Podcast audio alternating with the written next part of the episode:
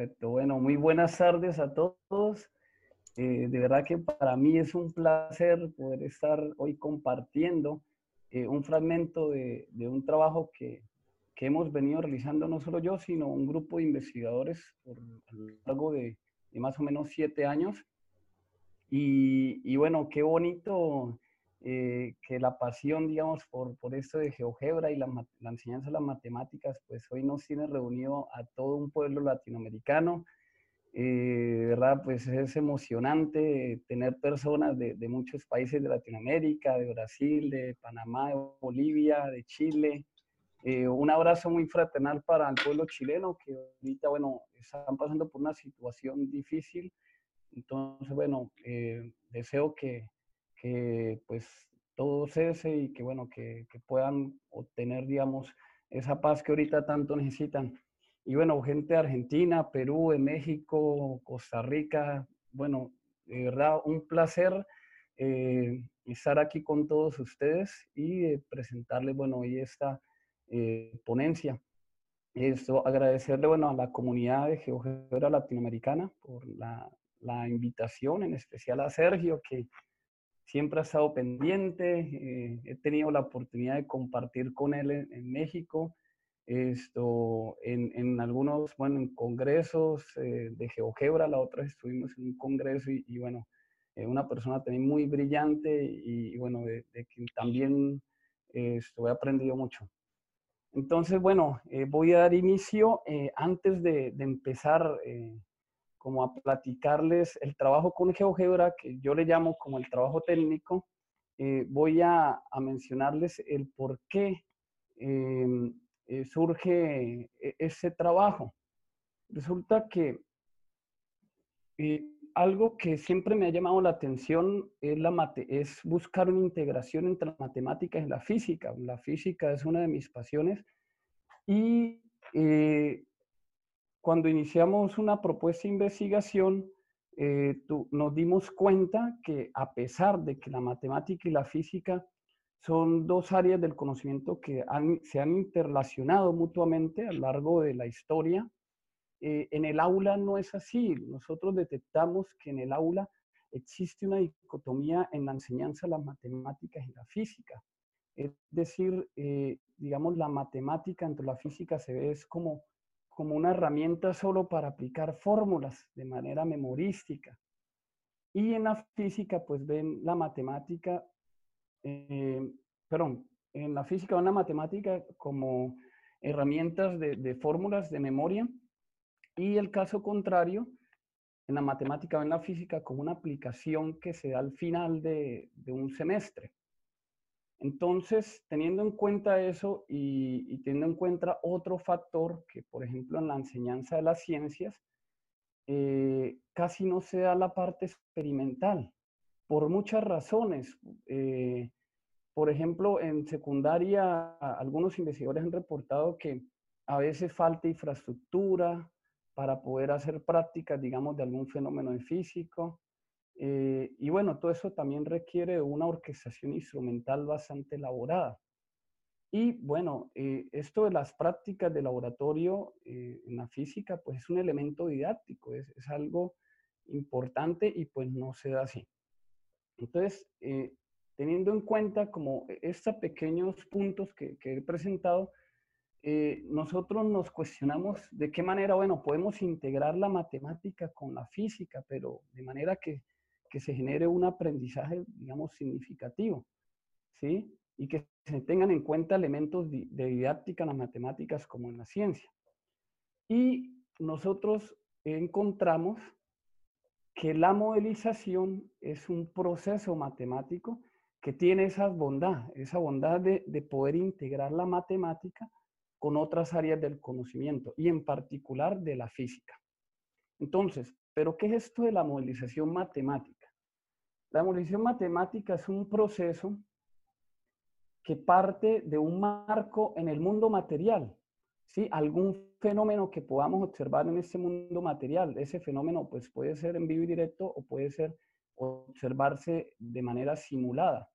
Pero la idea es que ese fenómeno sea llevado a un modelo matemático, que sea traducido a un modelo matemático. Eso es lo que llaman la interpretación inductiva, ese proceso de ir del mundo real al modelo matemático, al mundo abstracto. Pero ahí no termina. La modelización matemática es un proceso cíclico, es decir, que este fenómeno, eh, perdón, este modelo matemático que representa el fenómeno del mundo material debe ser utilizado para interpretar deductivamente de nuevo el mundo real. Entonces, bueno, es importante porque este es el trabajo que hacen los ingenieros, lo que hacen los biólogos, los químicos, eh, también los economistas, ¿por qué no? Em, y esto hace que la matemática sea útil, o sea, que no solo se trate de llegar a un resultado, sino obtuvimos un modelo matemático y que realmente se utilice para interpretar el mundo real. Entonces, bueno, eh, esto de la modelización matemática, como dice en la semblanza, eh, surgió bueno, en Alemania en el siglo XIX gracias a Felix Klein. Y Felix Klein empezó a incluir este proceso en, el currículo, pero esto se trabajaba solo eh, a nivel de, nivel superior, o sea, de universidad. ¿Sí? Eh, ¿Por qué? Porque el proceso de movilización matemática requiere de conocimiento matemático fuerte. Resulta que este modelo, que es el que usan muchos didactas en las matemáticas, en las ciencias, el modelo clásico, pues eh, para mí, bueno, es muy simple, no revela toda la complejidad que tiene un proceso de movilización matemática. Hoy en día existen muchos ciclos de movilización matemática. Mm, eh, bueno, entre ellos resalto el de la doctora Ruth Rodríguez en México. Eh, y bueno, en Europa hay, muchos que se han unido a, a, esta, a aportar en movilización matemática, pero eh, yo particularmente trabajo con un modelo que es el modelo Cubima. Es un modelo propio que trabajamos con, con investigadores, el doctor Cuevas y, y el candidato doctor Alfredo Martínez en México. Y este modelo tiene cuatro marcos es un marco que, digamos, vamos a hacer un fenómeno, entonces partimos de la realidad en el mundo material, pero ese fenómeno tiene que ser mediado con eh, la tecnología digital. Y aquí es donde voy a hacer énfasis yo, eh, eh, para qué, digamos, nosotros, de qué manera nos sirvió el GeoGebra. Freddy, disculpa, disculpa, que te interrumpa. No sé si nos quieres compartir la presentación. ahorita, pero Sí, sí, sí. No, eh, esto, perdón, ¿no la están viendo? Sí, no, no, no. Tienes que compartirnos tu pantalla para que podamos, ah. eh, ¿de acuerdo? Pero no te preocupes, no, te preocupes, se ha entendido todo bien. Yo creí que se estaba viendo la presentación, una disculpa. No, no te preocupes, no te preocupes. A ver, espera. Voy a pasar rápidamente. Ahí ya se está viendo. Vale, muchas gracias. Bueno, esa es la problemática que les hablaba al comienzo de la dicotomía, de la falta de las prácticas de laboratorio. ¿Ya, ya están viendo bien? Sí, ya se está viendo todo perfecto. Muchas gracias. Y bueno, el cuestionamiento que nos hicimos de cómo podemos integrar la matemática con la física. Bueno, entonces yo les hablaba de que esto es la movilización matemática, es un proceso que parte del mundo material eh, eso se traduce a un modelo abstracto matemático y luego se hace un ciclo, o sea, de, a partir de ese modelo matemático reinterpretarse de nuevo la realidad. Entonces, como les decía, este, este modelo es el más sencillo y no revela toda la complejidad del proceso de movilización matemática. Y por eso eh, yo adopté el siguiente modelo, que es el modelo CUIMA. Es un modelo que igual parte de la, de un fenómeno en el mundo real, observable en el mundo real, para ser experimentado a través de la tecnología digital. Por eso hablamos de un marco de movilización del dispositivo digital. Y aquí es donde toma importancia el GeoGebra. La idea es que eh, bueno, la tecnología digital, la aplicación que estemos usando nos va a proveer representaciones o nos va a ayudar a capturar datos experimentales y esos datos experimentales van a ser analizados en la física y luego van a ser analizados desde el punto de vista de la matemática. Cuando lleguemos al, al marco de análisis conceptual la matemática, el modelo matemático que vamos a obtener va a ser utilizado para reinterpretar de nuevo el fenómeno físico en la. Entonces mira que, que este modelo Cubima, que tiene cuatro marcos, tiene dos en común al modelo clásico, que es el, que está a la izquierda y el que está más a la derecha. Eh, este modelo incluye de manera muy importante el uso de las tecnologías digitales, que es el segundo marco y aquí es donde voy a hacer un poco de énfasis. Entonces, voy a hablar del primer ejemplo. Nosotros eh, queríamos eh, introducir un concepto matemático, perdón, un concepto físico que es el de la conservación de la energía mecánica. Entonces, en este primer marco, nosotros vamos a observar un fenómeno en la vida real, pero ese fenómeno va a ser simulado y es el fenómeno de la caída libre. Entonces, bueno, vemos ahí que eh, el trabajo que nosotros aplicamos, los chicos tenían un computador donde tienen un escenario para hacer una experimentación de la caída libre. El escenario es el siguiente, entonces, de, la observación vamos a pasar a la experimentación. Bueno, aquí está, este es el video de en qué consiste el escenario, pero eh, se lo voy a mostrar en vivo y directo. O sea, voy, a decirles qué fue lo que se hizo con GeoGebra. Bueno, eh, una vez pasamos a la experimentación, utilizamos ese escenario eh, con ese escenario, los estudiantes toman datos experimentales que luego se van a analizar desde el punto de vista de la física. ¿Sí? Entonces, en la física eh, se, estudiaron, por ejemplo, definiciones alusivas a lo que es la energía cinética y lo que es la energía potencial, y luego se llevaron esos datos a una representación de acuerdo a las funciones lineales y afines. Eh, bueno, finalmente, e, estas funciones, digamos, lineales y afines, se utilizaron, perdón, para reinterpretar de nuevo la realidad. voy a mostrar ahora sí eh, el ejemplo, digamos, como tal tangible. Entonces, eh,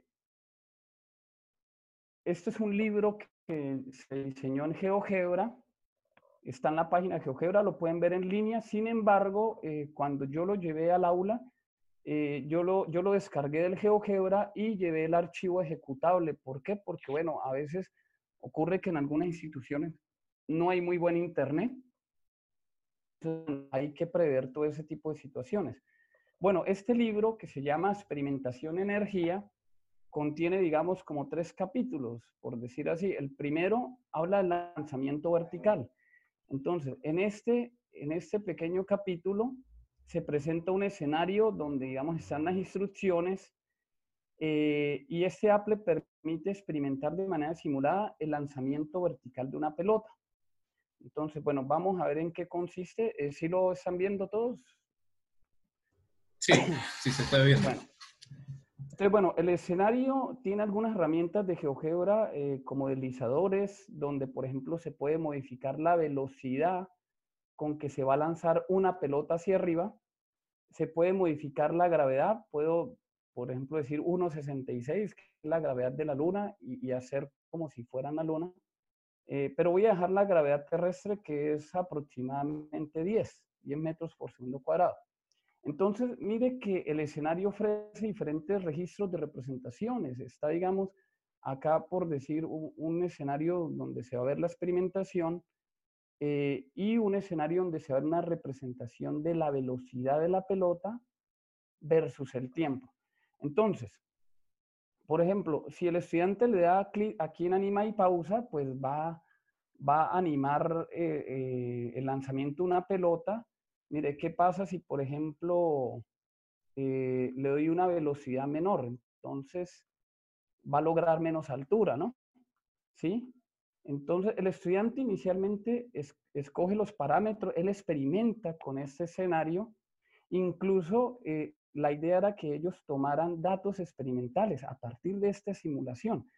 Entonces, en una secuencia didáctica eh, que se manifiesta una guía impresa, los estudiantes tenían que tomar datos de diferentes alturas y para, para dichas alturas tenían que tomar cuál era la velocidad de la pelota.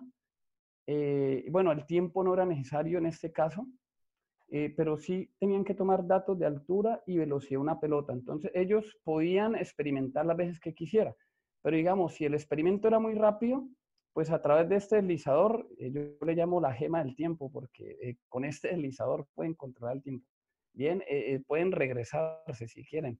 Entonces, eh, ellos podían, mira, ir despacito y, por ejemplo, mire, para 0.163 segundos, eh, la pelota lleva una altura de 1.823 metros y lleva una velocidad de 10.37 metros por segundo. Entonces, la idea era que ellos tomaran varios datos experimentales. Por ejemplo, mire, aquí en la altura máxima, en 7.2 metros, la velocidad cero como era de esperarse. Y bueno, una vez tomaran estos datos experimentales, ellos lo iban a registrar en una, en una hoja de cálculo, en una tabla, una tabla de valores. ¿Listo? Entonces, eh, cuando tenían esa tabla de valores en su guía impresa, hoy, perdón, un poco con gripa, el fin de semana me las tomé bien frías. Eh, bueno, entonces eh, iban al siguiente paso. Eh, de este escenario iban al segundo capítulo, o sea, y en este otro capítulo pasaban al siguiente marco del modelo CUIMA. ¿Qué conceptos de la física podemos estudiar en esas representaciones?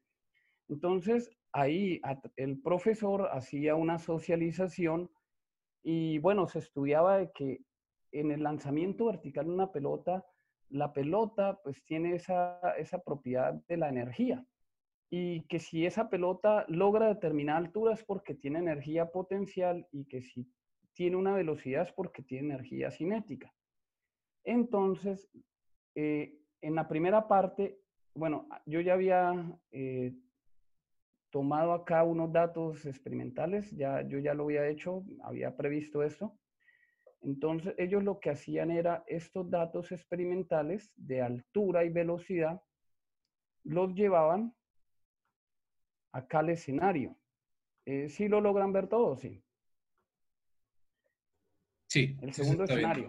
Listo. Entonces, ese escenario consta de una vista gráfica donde hay una representación geométrica en el plano cartesiano eh, la vista de la mitad es como una calculadora, ya ahorita se van a dar cuenta porque es una especie de calculadora, y la vista de la derecha es una hoja de cálculo que ustedes pueden, eh, GeoGebra pues tiene esa capacidad de ofrecer diferentes vistas. Entonces aquí ellos registraban los datos experimentales de altura y velocidad. Entonces, por ejemplo, decían, bueno, vamos a calcular la energía potencial. La energía potencial es masa por gravedad por altura. Entonces, ellos eh, en la guía decía que considerara que la masa era de 0.5 kilogramos. Entonces, la velocidad, empecemos para esto. Ah, perdón, acá me equivoqué. Eh, acá era, ah, sí, perdón, acá es gravedad, perdón. Masa por gravedad, la gravedad dijimos que era 10. Y la altura, bueno, aquí la altura 0. Voy a hacerlo para el segundo, ¿listo? para el segundo, para una altura de 1.62 metros, vamos a darle enter. Mira, la energía potencial es de 8.1 julios. Entonces los estudiantes iban registrando aquí en la hoja de cálculo, ¿listo? Eh, y bueno, lo mismo con la energía cinética. Por ejemplo, para 1.62 metros la velocidad de la pelota es 10.56 metros por segundo. Entonces, vamos a calcular la energía cinética. Un medio de la masa por la velocidad, entonces velocidad 10.56 y me da una energía de 27.88 julios. Entonces vamos a registrarla aquí, 27.88. Eh, perdón, me equivoqué, la energía cinética es 8.1 y la potencial y la cinética es 17.88 y la energía mecánica es la suma de las dos energías. Pues mira, aquí ya en la calculadora ya, ya me decía cuánto era la energía mecánica. 35 98 julios. Bien, y así hacían con todos los datos experimentales. Entonces, bueno, yo ya los tenía aquí preparados. Lo que quería era que me entendieran qué hicieron los estudiantes y cómo utilizaron el escenario. Bueno, e, este escenario es producto de muchas modificaciones, porque resulta que al comienzo lo habíamos hecho más sencillo, pero a los estudiantes se les complicó muchísimo. Voy a borrar aquí tabla. Se les complicó mucho a veces el manejo de la hoja de cálculo. Por eso decidimos implementar este uso de la calculadora. Bueno, aquí hay una serie de instrucciones de cómo usar esa calculadora. Entonces, bueno, aquí ya tenemos todos los datos experimentales. Bien. Ya tenemos todos los datos experimentales de altura, las velocidades y las energías cinética y potencial y mecánica para dichas alturas. Entonces, estos datos los vamos a llevar a una representación gráfica. Eh, hay una opción en GeoGebra que es crear una lista de puntos, pero como estos eran, bueno, eran chavos de secundaria, eh, queríamos no ponerle las cosas tan difíciles, sino que la herramienta de verdad fuera mediadora en la experimentación y en la obtención de representaciones matemáticas de ese fenómeno físico. Entonces, bueno, acá con estos botones, por ejemplo, este botón dice grafica la altura respecto de la energía potencial. Entonces vamos a ver qué pasa.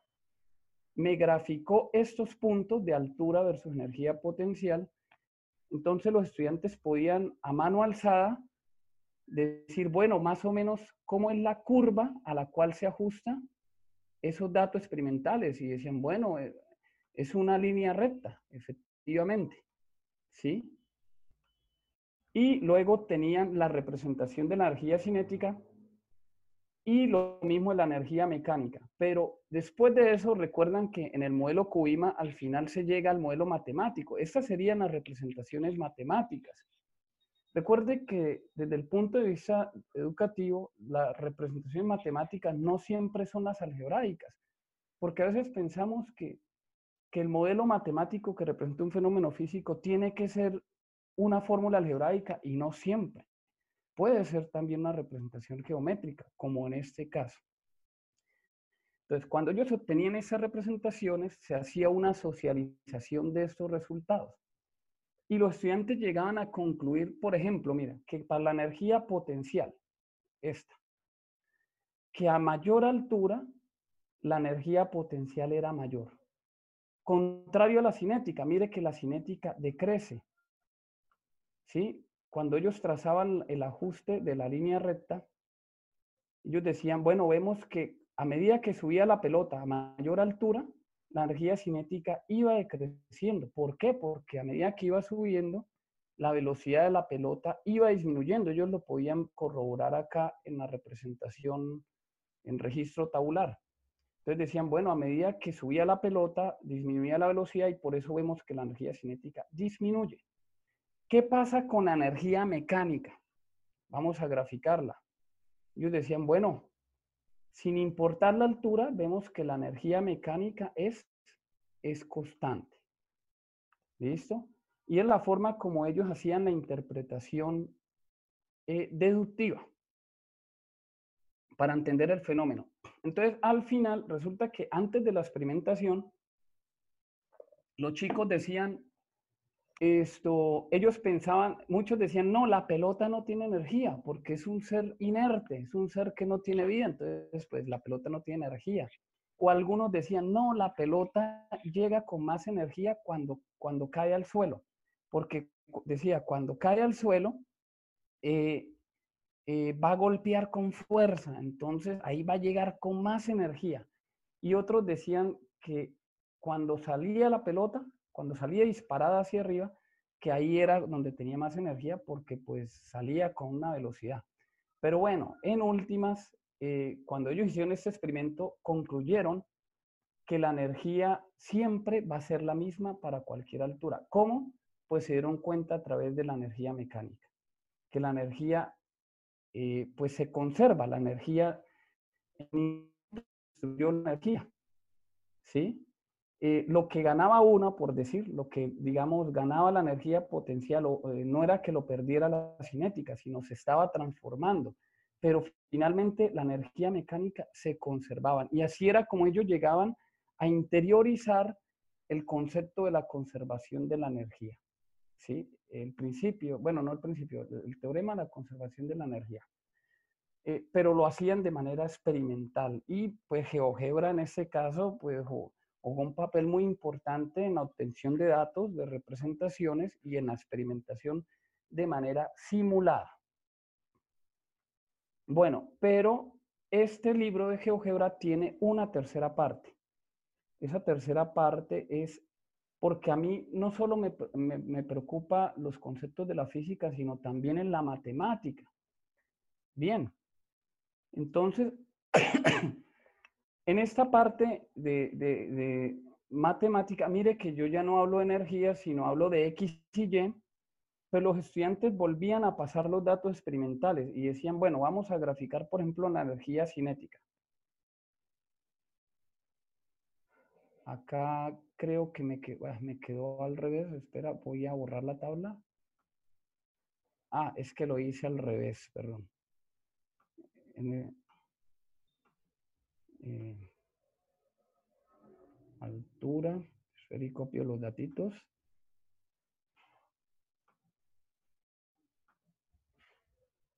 Y acá voy a copiarlo de la energía cinética.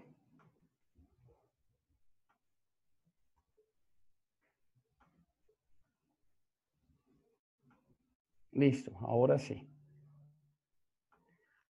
Recuerdan que a mayor altura la energía cinética iba disminuyendo. Entonces, aquí yo lo que quería era eh, que los estudiantes interiorizaran el, eh, el, concepto de la función lineal. Bueno, el concepto de la función lineal tiene muchos elementos, ¿no? Y se manifiesta a través de diversas representaciones. Pero para entender lo que es la función lineal o afín, bueno, en este caso es una función afín, eh, yo quería que ellos eran estudiantes de secundaria, que, que, digamos apenas estaban viendo esto de las funciones. Entonces yo dije, bueno, ¿cómo les hago entender qué significado tiene la pendiente? Entonces yo les decía, bueno, mira, eh, estos puntos tienen una ecuación algebraica, ¿verdad? Lo representa una ecuación algebraica. Vamos a mover el deslizador. Entonces, mire, cuando ellos movían el deslizador, podían ver cómo cambiaba el registro algebraico. Mire, cómo se modificaba A, que sabemos nosotros que es la pendiente. Pero yo les decía, bueno, ¿qué pasa cuando mueven a A? ¿Qué pasa con la gráfica? Y ellos decían, bueno, profe, vemos que la gráfica, que es una línea recta, cambia de inclinación. Cuando el A es cero, la recta es completamente horizontal, pero cuando A es negativo, la recta se inclina hacia abajo y cuando el A es positivo, la recta se inclina hacia arriba. Entonces era la forma de, más o menos que ellos interiorizaran qué era el significado de la pendiente, que tiene que ver con la inclinación de, la recta. Entonces ellos decían, bueno, vamos dinámicamente a ajustar la curva, vamos a mover los parámetros. Entonces yo, yo les decía, bueno, muevan a B. Cuando movían a B, ellos se dan cuenta que ella, eh, la gráfica subía y bajaba. Entonces, hasta que llegaban a esto y decían, ah, cuando B vale 36, ya ubiqué el primer punto. Y ahora, para ubicar el resto de los puntos, ah, pues A tiene que ser negativo porque van hacia abajo. Y más o menos acá. Eh, también podía modificar acá, ¿no? Eh, a través de esta casilla de control. Mira, voy a hacerlo, por ejemplo, acá, ¿bien? Eh, porque a veces estos deslizadores, ay, uno no los puede controlar. Bueno, entonces así ellos obtenían la representación algebraica de lo que era la altura versus la energía cinética. Pero la idea aquí ya no era profundizar en los conceptos de la física, sino la matemática. ¿Qué representa el A?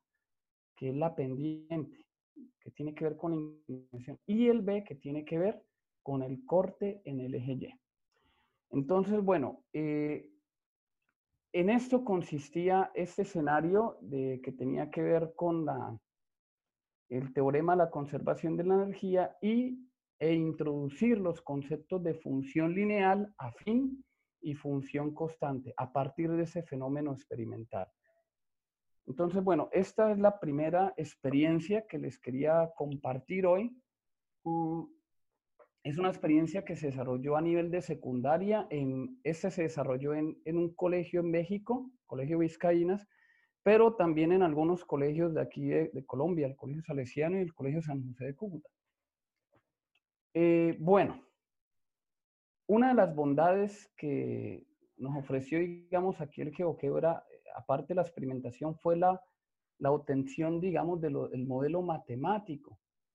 Eh, yo les había platicado que la modelización matemática surgió primero en niveles superiores, eh, no a niveles de secundaria, porque la matemática, para, o sea, un estudiante tiene que saber de ajustes de curva, sí, de, varias cosas y a veces es complicado para un nivel de secundaria. Entonces, aquí la tecnología digital ayudó a eso, a ser una mediadora en la obtención de representaciones y que los estudiantes se concentraran en los conceptos de física y de matemática. Entonces, a través de, la inclusión de las tecnologías digitales, pudimos llevar un proceso tan complejo como la modelización matemática a un nivel de secundaria.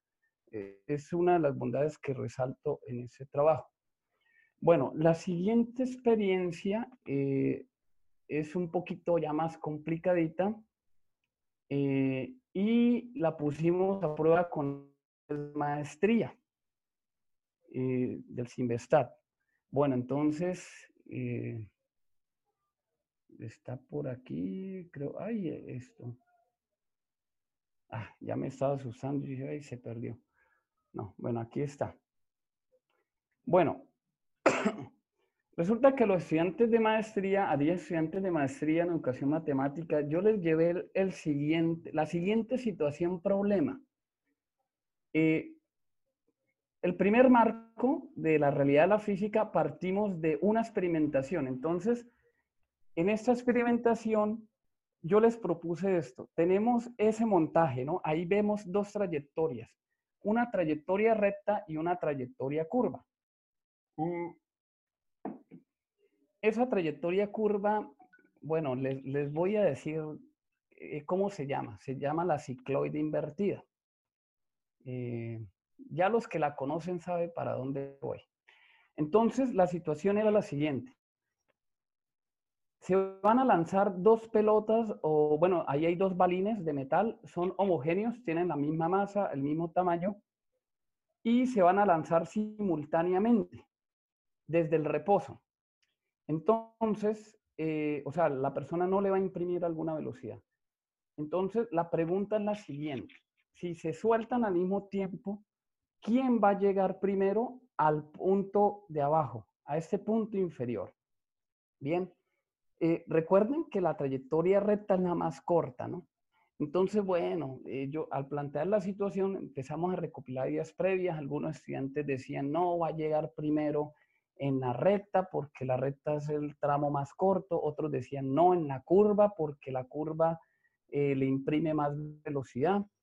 Eh, otros decían, no, van a llegar al mismo tiempo porque mm, pues son la, misma pelotita, tienen las mismas características eh, y que no importa la masa, van a llegar al mismo tiempo. Y bueno, ¿qué otras respuestas hubieron? No, bueno, esas tres opciones. ¿Listo? Entonces, eh, también yo les preguntaba que cuando las pelotas llegan a la parte inferior, ¿quién llegará con mayor velocidad? ¿Llegará con más velocidad a la línea recta o curva? Entonces, también muchos decían, la línea recta va a llegar, esa va a llegar primero y por eso va a ser la más veloz. Eh, los de la curva decían, no, la curva imprime más velocidad, entonces ahí va a llegar con mayor velocidad. Vamos a ver qué pasa.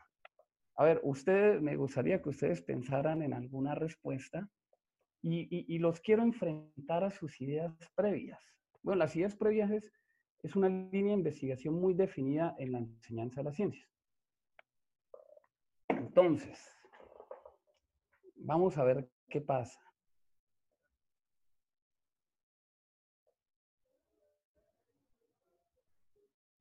Y bueno, como pudieron ver, eh, llegó primero eh, en, la línea, en la línea curva. Mire, voy a volverlo a hacer. ¿Listo? Vemos que llega en el menor tiempo en la trayectoria curva. Entonces, listo, después de que hicimos esa experimentación, yo les volví a preguntar, bueno, ya todos saben que la, de menor tiempo, la línea curva. Entonces, ¿quién llega con mayor velocidad a la parte de abajo? Entonces, todos decían, no, eh, yo pienso que, bueno, todos no, creo que la mayoría, 8 de 10 estudiantes decían que llegaba con más velocidad la de la línea curva. Pero la razón que me daban era porque llegó primero. Decía, fue la que lo hizo en el menor tiempo. Por eso esa va a llegar con mayor velocidad. Yo le dije, bueno, ahora vamos a experimentar este fenómeno. Entonces pasamos al segundo marco del modelo Cubima, donde los estudiantes iban a hacer un experimento, iban a tomar el video de ese experimento, ese video lo exportaban a un software de análisis de video que se llama Tracker Physics. Hay otros similares como Kinovea, hay otros para smartphone, hay otros para Apple, que eso sí los cobran, como, como acostumbran. Bueno, pero les voy a mostrar mejor, no con el video, sino voy a hacerlo en vivo y directo para que pues, se lleven una idea de, de, cómo utilizar este software. Entonces, por favor, eh, ¿están viendo el software? ¿Están viendo la presentación? Sí, sí. Ahí estoy mostrando el tracker. Ese es el tracker physics. bueno, ahí tenemos a nuestro modelo. Un saludo especial a ella, que es esto, Elena Martínez, estudiante del Simvestat matemática educativa, y es la que aparece en el video. Bueno, mira, ellos tomaron el video, lo extrapolaron al tracker y mira que el tracker provee las representaciones eh, de este fenómeno. ¿Qué representaciones? La posición en X versus el tiempo y la posición en Y versus el tiempo. Esta me muestra la de la cicloide, pero bueno, yo le puedo decir, muéstremela del plano inclinado. Bien. Eh, resulta que el, tracker también me puede mostrar otras representaciones. Por ejemplo, yo digo, muéstreme la velocidad en Y eh, o muéstreme la velocidad, por ejemplo, en X. Bien. Uy, pero no sé por qué no la está mostrando. Eh, bueno, está bien raro. creo que se sale de del margen, de la gráfica. Bueno, pero resulta y pasa que este software también me provee las representaciones, pero hay un problema. Cuando a veces queremos obtener las representaciones de las velocidades, eh, me bota una secuencia, una lista de puntos muy dispersa, como distorsionada, y eso le genera confusión al estudiante. Y además no se puede trabajar de forma dinámica. Y por eso ahí es donde dijimos, bueno, vamos a mezclarlo con GeoGebra para darle ese dinamismo. Bien, entonces en mi configuración didáctica pues tuve que mezclar esos software y bueno, la, el modo de explotación de esa configuración didáctica se hace más complejo. Entre más software usemos, es más compleja la orquestación instrumental. Bueno, entonces, mira, estos datos experimentales, los ven aquí en el registro tabular, voy a llevarlos al GeoGebra. Entonces, a ver, voy a eh, doble clic acá, control, doble clic, eh, perdón. Listo. Y le voy a dar clic derecho. Algo que deben tener en cuenta es que lo deben copiar con precisión total para que sirva. Entonces, estos datitos, bueno, voy a llevarlos a un GeoGebra. A ver, yo ya lo había hecho, pero lo voy a hacer otra vez. Entonces, bueno, eh, vemos acá la vista de GeoGebra. Ahí me gusta usar el Classic 5. Y voy a abrir la vista de la hoja de cálculo. Bien.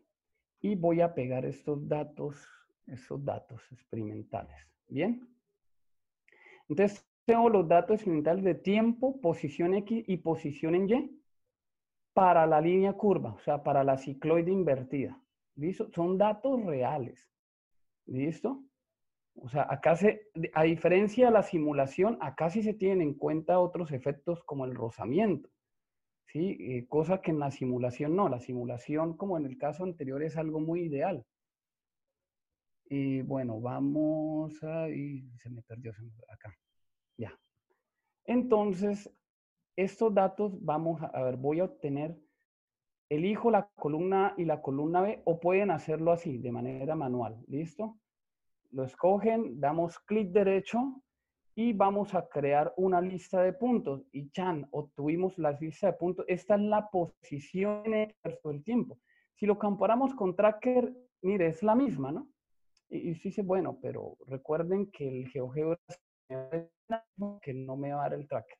Y ahora vamos a hacer, a escoger el tiempo y la altura. Y vamos a crear una lista de puntos y acá tengo la lista de puntos. Bueno, entonces, a ver, eh, acá como para diferenciar la posición en X y en Y.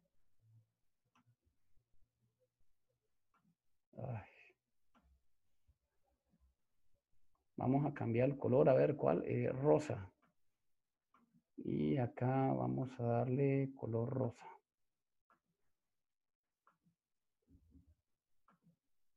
Este, este.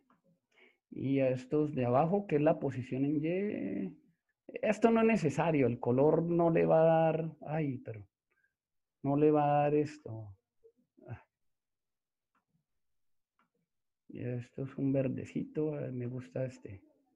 Ay, no, ese no era, era el de abajo.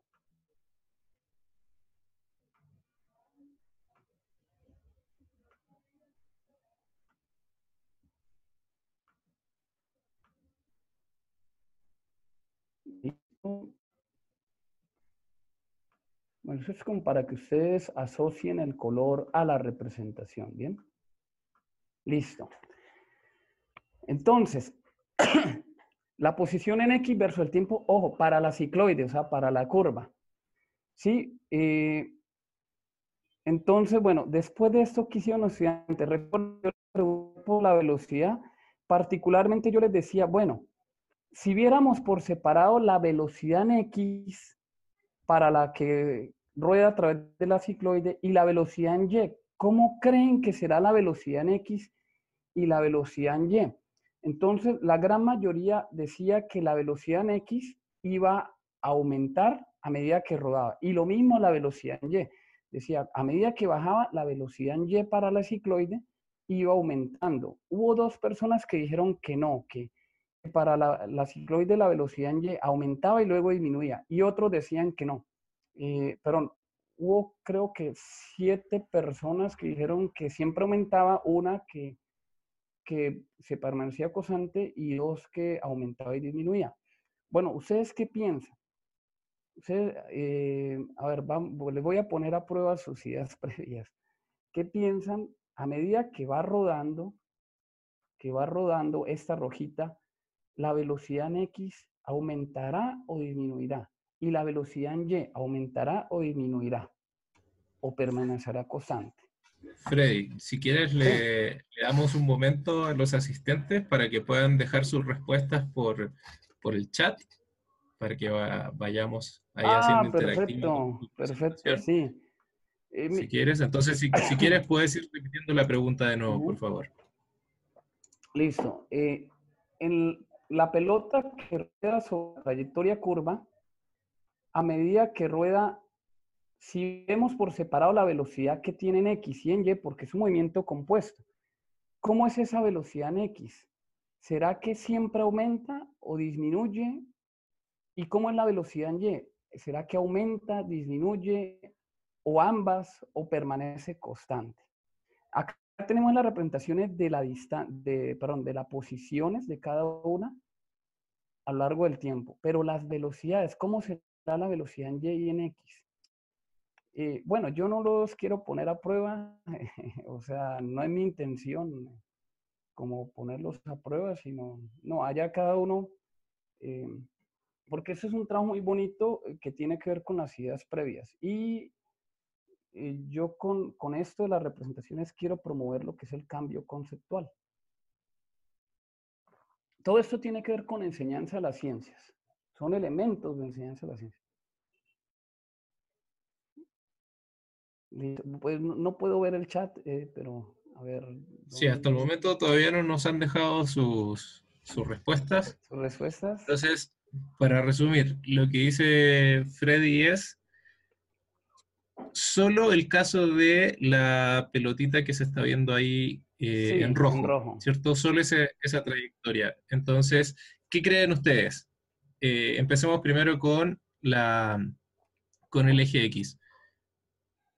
¿Va a cambiar, se va a modificar la velocidad en X durante la trayectoria? Esa es una de las primeras preguntas. Entonces, ¿qué dicen ustedes por el chat? ¿Creen que cambia o no? Pueden respondernos ahí sí o no. Puede haber varias opciones. Siempre aumenta, siempre disminuye, permanece constante, o aumenta y disminuye, o disminuye y aumenta.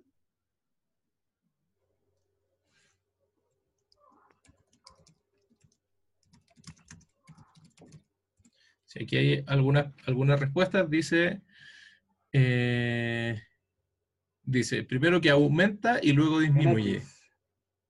O, en X, ¿cierto? Estamos hablando de X. Otro colega dice que en X no cambia. Ajá. Listo. Y otro dice que aumenta, ¿cierto? Perfecto. Entonces ahí por lo menos tenemos tres o cuatro respuestas, que la velocidad aumenta. Bueno, están esas dos, eh, esas dos opciones. Algunos dicen que aumenta la velocidad y otros dicen que, no cambia. Y Camilo Suba propone que los que acertamos deberíamos ganar algo. Deberían ganar un premio. Pues se van a ganar una felicitación de parte de Freddy. Unos saludos. No, no sé, no sé, la, la moderadora creo que alisó unos regalos por ahí.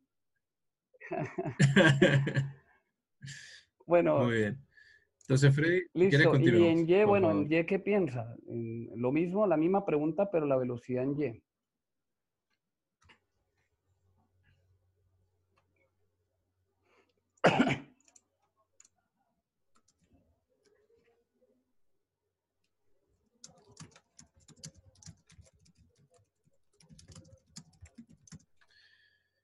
Y Álvaro dice que es constante. O sea, que no cambia.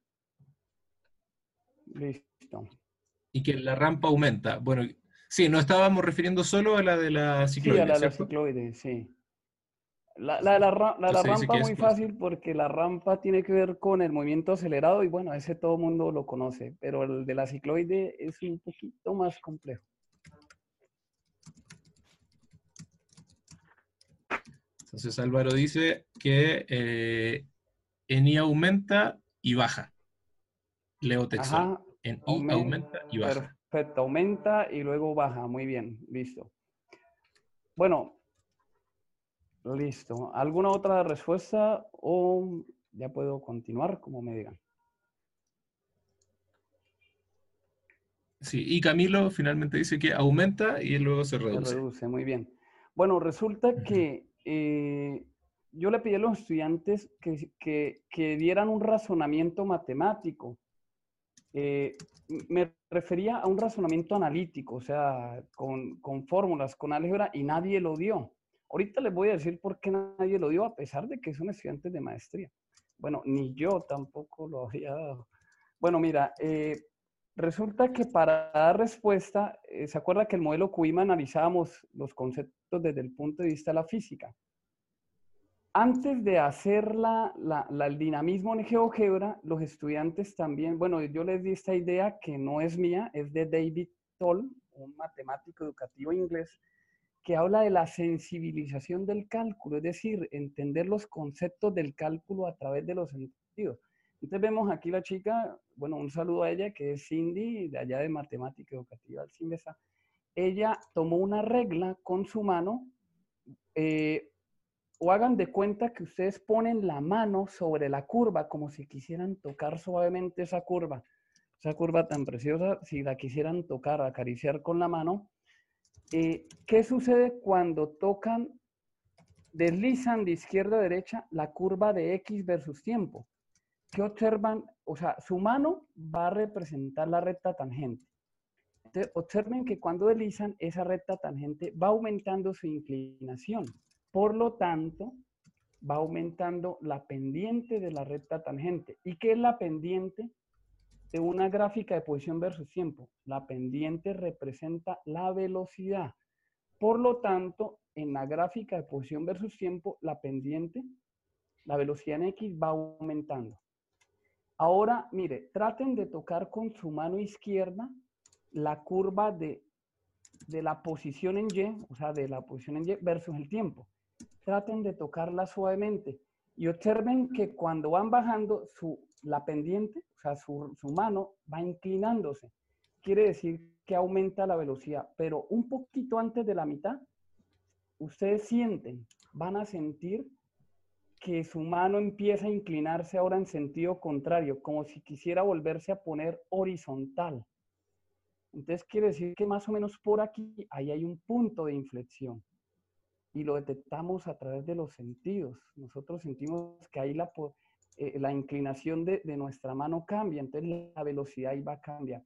Entonces, en conclusión, la velocidad en X siempre va a aumentar y la velocidad en Y aumenta en un intervalo de tiempo y luego disminuye y tiene que llegar a cero. Pero bueno, vamos a ver cómo lo hacemos en GeoGebra.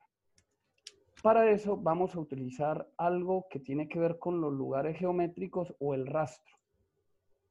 Entonces, mira, resulta que esto, ya pueden, eh, están viendo mm, la gráfica de posición versus tiempo en X y en Y. Entonces, para colocar la recta tangente, hay una opción, acá en GeoGebra voy a colocar en entrada, le llaman poligonal. Si yo le coloco poligonal, ella me dice, ¿qué lista de puntos? Entonces, esta primera lista de puntos es la lista 1. Voy a decirle L1. Mire, aquí la pueden ver en la, en la vista algebraica. Y si ven cómo me trazó la poligonal, lo observa. Mira. Pero hay un pequeño problema. Resulta si yo quiero poner, voy a colocar un punto sobre la poligonal, ¿bien? Un punto dependiente, que solo se mueva en la poligonal.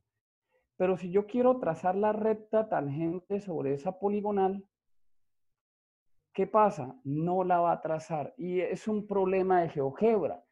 Esa es una de las dificultades de GeoGebra que con las poligonales o con los lugares geométricos no me permite trazar interceptos ni trazar rectas tangentes. Y esto fue algo que yo comenté en un congreso de GeoGebra Latinoamericana donde también participó Sergio y lo comentamos allá Stephen Hall. Bueno, ojalá puedan trabajar eh, eh, en esta herramienta de que se pueda trazar una recta tangente a las poligonales o a los lugares geométricos. Para mí es de suma importancia en lo que hago. Pero entonces, como no se puede, ¿qué hice yo?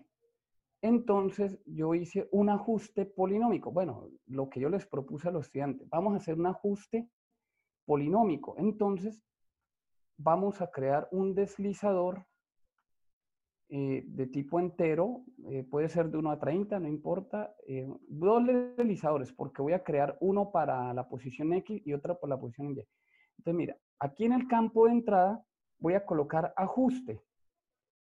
Mire, hay muchos tipos de ajuste. Por eso digo que la movilización matemática requiere de saber matemáticas y a veces hay estudiantes que es difícil. Incluso yo no me acuerdo mucho de las regresiones lineales ni los ajustes polinómicos, pero acá GeoGebra sirve como una herramienta mediadora en ese tipo de procedimiento. Entonces, mire, ajuste polinómico. Y ella que me pide una lista de puntos. Entonces digo, esta lista de puntos que se llama L1 tengo que llamarle L1 así como se llama en la vista algebraica. Si yo le pongo L mayúscula, me lo va a rechazar. Y el grado del polinomio, pues yo le digo este grado N, o sea, el del deslizador. Entonces, ahí el grado N, N vale 1, por eso me grafica una línea recta. Sabemos que las rectas eh, se representan mediante una función polinómica de grado 1. Si es grado 2, pues una parábola. Y vemos que observan, se ajusta más o menos, más o menos, pero voy a colocar esta de color rosa, rosa. Acá. Uy, no, no, no se ve casi, no. No, dejémosla como estaba. Así, así, morado. Bueno, entonces, no, hay algunos, vamos a ver si hay otro ajuste, ¿no? Mira, acá puedo probar varios ajustes, ¿no? Entonces, me parece, grado 5, no, me parece que el que mejor se ajusta es el grado 4. Entonces, dejémosle grado 4. ¿Bien? Perdón. Eh, listo. Y vamos a hacer un ajuste para la de abajo.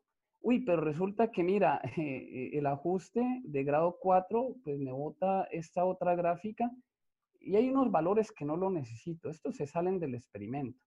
Entonces voy a hacer una cosa. Aquí en el campo de entrada voy a colocar, espera, mire, voy a ocultar, esta se llama, esta moradita se llama la función f de x. Entonces voy a colocar aquí función, acá esta me sirve, esta segunda, mira. Me dice, la función f, puede ser f o f de x, pero yo quiero que me la grafique desde aquí, este, este punto negro es el punto A. Entonces yo digo, grafíquemela a partir de la posición de la abscisa de A. Entonces le coloco X de A. Eso significa a partir de la abscisa de A, que es el punto, el, el cero. Y el valor final, yo digo, grafíquemela. Si ven este último puntito, se llama el punto K. Grafíquemela hasta el punto X de K y le doy enter. Y mira, voy a ocultar la función f, que era la entera, y solo dejo la que me sirve. Ah, esta no, espera. Solo dejo la que me sirve en el dominio que a mí me sirve, el dominio experimental. Y mira, aquí GeoGebra me dice, esta es la función polinómica de grado 4. Mira, aquí está. Bien. Listo. Pero mire, me da el dominio, ¿no? O sea, la voy a ocultar. Y voy a hacer lo mismo para la de abajo. Entonces vamos a darle ajuste eh, polinómico. Eh, esta es la lista 2, grado I. bueno, me va a mostrar una lineal y vamos a ver cuál es la que mejor ajusta. Uy, esta 3 como que está muy bonito el ajuste, me gusta, me gusta, pero al final hay algo que no me gusta. Vamos a hacer más pruebas. Eh, cuatro, uy, también, no, no, este se sale un poquito aquí. Entonces, eh, cinco, no. Bueno, la idea, eh, los estudiantes acá experimentaron, esa es la idea de, hacer la matemática y la física un área experimental. y a ver, me voy a quedar, yo creo que me voy a quedar con el ajuste 8, un polinomio de grado 8. Listo, ahí. Y lo mismo, la misma terapia, voy a graficar la función, esa se llama la función h. mire que con solo escribir función, ya GeoGebra me da opciones. Función h, grafíquemela en x de a, hasta este, la, la ordenada, la, perdón, la chista de este punto que es el v, hasta el x de v. Si escribo V en minúscula o X en mayúscula, eh, GeoGebra va a rebotar eso. Listo, vamos a ocultar esta y listo. Ahí ya tengo mis dos funciones definidas Ahora, como ya son funciones, GeoGebra sí me permite. Uy, dice que mi conexión inestable. ¿Me escuchan? Sí, te escuchas. A veces solo se, corta un poquito, se vuelve un poco metálica tu voz, pero se pasa de inmediato, así que de verdad no te preocupes. Ah, ok. Cualquier anomalía me dicen, por favor. Perfecto, gracias. Entonces, no, a ti. Entonces, voy a colocar un punto sobre la función, mira, ahora sí, pero como ya es función, GeoGebra sí me permite graficar la recta tangente. Bien, esta es la tangente. A ver, coloquemos la de naranja. Bien. Y voy a ocultar un momento mi vista algebraica. Bien. Y a esa tangente le puedo decir, calcúleme la pendiente. Pero, ¿qué representa la pendiente? Habíamos dicho que la pendiente de la recta tangente a la curva de posición versus tiempo representa la velocidad. Como esa es la gráfica de posición en X versus tiempo, la, esta sería el valor de la pendiente, es la velocidad en X de la pelota. Entonces, eso es una aplicación del cálculo en la física. Y mira que le estamos dando sentido a los conceptos matemáticos dentro del campo de la física. Entonces, eh, mira, vemos dinámicamente, en el tracker no puedo hacer esto. Mira que a medida que avanza el tiempo, la velocidad en X va aumentando, ¿no? Bien. Y voy a hacer lo mismo para eh, esta de aquí. Tengo que acercarme un poco porque si no, no... Ah, ya, ah, perdón, ya, ya me lo voy a... A ver. Aquí, pero lo coloca acá al comienzo, mira. Oh, Vamos a ver. Ya. Y voy a la tangente. Todo esto lo hacían los estudiantes, los chicos. Y a ver, otro color, azulito. Bueno, este azul bien. Listo. Y lo mismo, a ese también le puedo calcular la pendiente. Y mira, ¿qué observan? La velocidad en Y, esa, bueno, son datos experimentales, por supuesto que hay unos errores, ¿no? Pero pequeños. Eh, eh, aproximadamente, inicialmente en Y, la velocidad cero. ¿Y qué pasa a medida que la pelota va cayendo? En Y, mire, la velocidad aumentando en sentido negativo porque mi sistema de referencia lo tomé así. Pero mire, 0.92, ahí la velocidad ya aumenta, aumenta, aumenta. 1.08, 1.1, 1.13, aumenta, aumenta, híjole, acá 1.32, 33, 34, 35. Y acá, aquí es donde yo les digo que ustedes pueden sentir que hay un cambio en el sentido de la, de la, de la inclinación. Ese es el punto de inflexión. Y ahí la velocidad empieza a disminuir hasta que llega al punto de abajo. ¿Y cómo es la velocidad en Y en la parte de abajo? Es cero. Claro, pues acá no muestra cero porque, claro, hay, unos errores. A veces cuando se toman los datos experimentales, a veces hay un errorcito, ¿no? A veces la pelota se pixela, entonces no se toman con total precisión, pero, pero bueno, es un grado de precisión muy elevado. Bueno, ahora, la idea es, vamos a llevar una representación estas velocidades. Entonces voy a ir a una vista gráfica 2. Eh, a ver, hoja de cálculo, aquí a la derecha. Listo.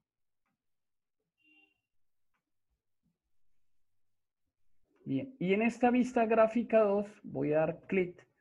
Vamos a obtener las representaciones de las velocidades en X y en Y. Entonces, mira, voy a hacerla para Y solamente.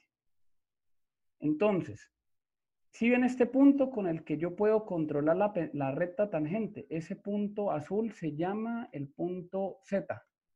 Entonces, aquí voy a decir, grafíqueme un punto que tenga la coordenada en X de Z y la coordenada en Y que tenga la velocidad de Y, o sea, la pendiente 1. Entonces voy a colocar que en la ordenada me coloque el valor de M1, M sub 1. Y mira, este punto representa la, para determinado tiempo, cuál es la velocidad en Y. le voy a dar Enter. Creo que me lo graficó, no, lo graficó en la vista gráfica Si le llega a aparecer en la 1, ustedes van a propiedades y lo mandan para la 2. Ustedes saben que en propiedades pueden ir acá, perdón, donde dice avanzado y aquí pueden decir dónde quiero que aparezca mi objeto geométrico, en qué vista. Aquí yo digo en la 2, ¿no? Bien. Entonces, a ver, este de azulito, ¿no? De azulito, bien. Entonces, esta me representa la velocidad en Y. Entonces, mira, dinámicamente puedo ver qué pasa. A ver, empecemos aquí y vamos a darle rastro. También podemos utilizar la función de lugar geométrico, pero no, no lo voy a utilizar. Me gusta darle tinta, rastro. Entonces, mira, a medida que la pelota va cayendo, mire, ¿qué pasa en Y? Espera, voy a ampliar el, eh, esto, voy a cambiar la, la escala. Mire, inicialmente en Y, ¿cuánto va la velocidad? Vale cero. Y a medida que va cayendo, mire, esa velocidad va como aumentando, ¿no? Aumentando, aumentando en el sentido negativo. Pero mira, llega aquí, justo aquí, en el punto de inflexión. ¿Y qué pasa con la velocidad? Ahora empieza a subir, empieza a subir hasta que llega a donde? En el punto más bajo, la velocidad es cero. Entonces mire que en Y empieza con todo y luego empieza a suavizarse, a suavizarse. Contrario a X, vamos a ver qué pasa en X. A ver, vamos a graficar. Ah, perdón. Eh, pero este punto es el punto W, entonces voy a graficar un punto que me represente la velocidad X de W y en Y que me grafique el valor de M, o sea, de la velocidad. A ver, ese coloquémoslo de... Este rojito me gusta. Bien.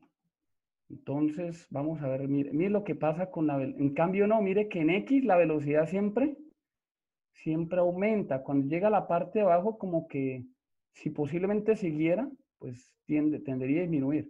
Pero en Y no, en Y empieza aumentando, llega acá a su máximo y luego empieza a disminuir. ¿Sí? Entonces, bueno, así fue como ellos obtuvieron las representaciones de la velocidad y, bueno, eh, lo mismo hicieron para el plano inclinado. Resulta que al final eh, ellos tuvieron esas representaciones. Mire, si ven esta de acá, esta, voy a ampliar un momentito a través del lugar geométrico, mire, esta es la velocidad en Y para la cicloide y la velocidad en X. Y a través de las componentes, usando el teorema de Pitágoras, hallaron la velocidad neta. Lo mismo hicieron para la cicloide. Y mira lo que sucede. Esta azul es la velocidad neta para la cicloide y la naranja es la velocidad neta para el plano inclinado. ¿Qué observan? Que la velocidad neta para las dos al final va a ser la misma, solo que la cicloide lo hace en menos tiempo. Quiere decir que en la cicloide la pelota acelera más, pero la velocidad con que va a caer es la misma con la que va a caer en la cicloide. Bien, entonces ahí muchos confrontaron sus ideas previas, muchos que decían que la velocidad de la cicloide era mayor porque lo hacía en menor tiempo. No, llegan con la misma velocidad y claro, todo tiene sentido porque esto concuerda con el teorema de la conservación de la energía mecánica. Si parten de la misma altura, con la misma velocidad, y van a llegar al mismo punto inicial, la velocidad con la que van a llegar es la misma. Bien, entonces, hubo otra forma, eh, pero esta nunca la he puesto a prueba, la quise poner a prueba, y es a través de, esto no fue un experimento simulado, fue un experimento real que dinamizaron mediante GeoGebra, pero eh, hubo un escenario que yo realicé, eh, espere y lo busco, eh, me acuerdo dónde está. Ya. Eh, caída libre, este. Este ya fue una simulación que yo hice del fenómeno de la, de, perdón, de la cicloide invertida y del plano inclinado. para cuando, digamos, no tuviéramos el plano en físico. Mira, este es un eh, escenario en el que, mire, los estudiantes pueden manipular incluso la velocidad de reproducción. Mira, mira, ahí se puede ver cómo en la cicloide invertida llega primero. Bien. Y es más, mira, voy a volverlos a repetir, pero voy a mostrar los vectores de la, de la velocidad de la cicloide. Mire cómo la velocidad en X aumenta y en Y aumenta, pero luego empieza a disminuir el vector. Y esta es la velocidad neta. Lo mismo para los vectores del plano. Bien. Eh, y acá, por ejemplo, mire, puedo mostrar las gráficas de la posición versus tiempo para la cicloide. Voy a volverlo a hacer ahora las gráficas para el plano inclinado. Sí, nuevamente. O la gráfica de la velocidad, mire, para el plano inclinado. La velocidad en X y en Y, la velocidad neta. O por ejemplo, para la cicloide de la posición, voy a mostrar solo la de la velocidad de la cicloide. Bien.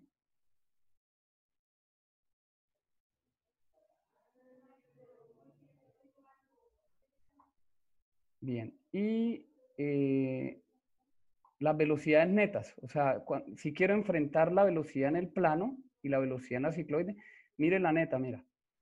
Observen que van a llegar al mismo punto, a la misma velocidad, solo que la cicloide lo hace en menos tiempo. Bien, Bueno, resulta que esto, este, esta cicloide invertida, eh, me encanta este ejemplo porque esa es una curva que le llaman la curva de las helenas por su preciosidad, por las propiedades que tiene. Y fue una, una de las curvas estudiadas por los hermanos Bernoulli y, y por Newton.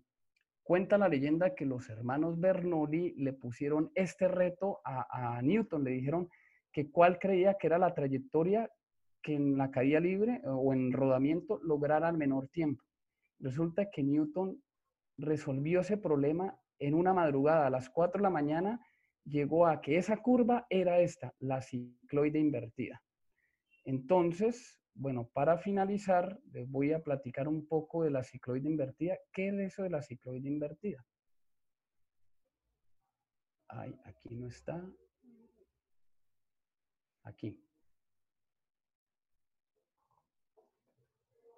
Eh, bueno, la cicloide invertida se obtiene, eso es una animación en una rueda que, que valga la redundancia, rueda una llanta que rueda horizontalmente, pero en esa llanta tiene un, un lapicito en, en, en, su circunferencia.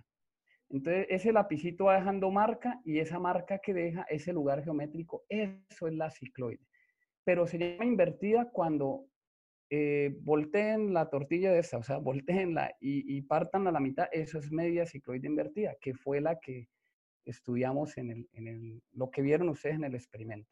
Estas son las ecuaciones paramétricas, se puede graficar en GeoGebra y introduciendo esas paramétricas.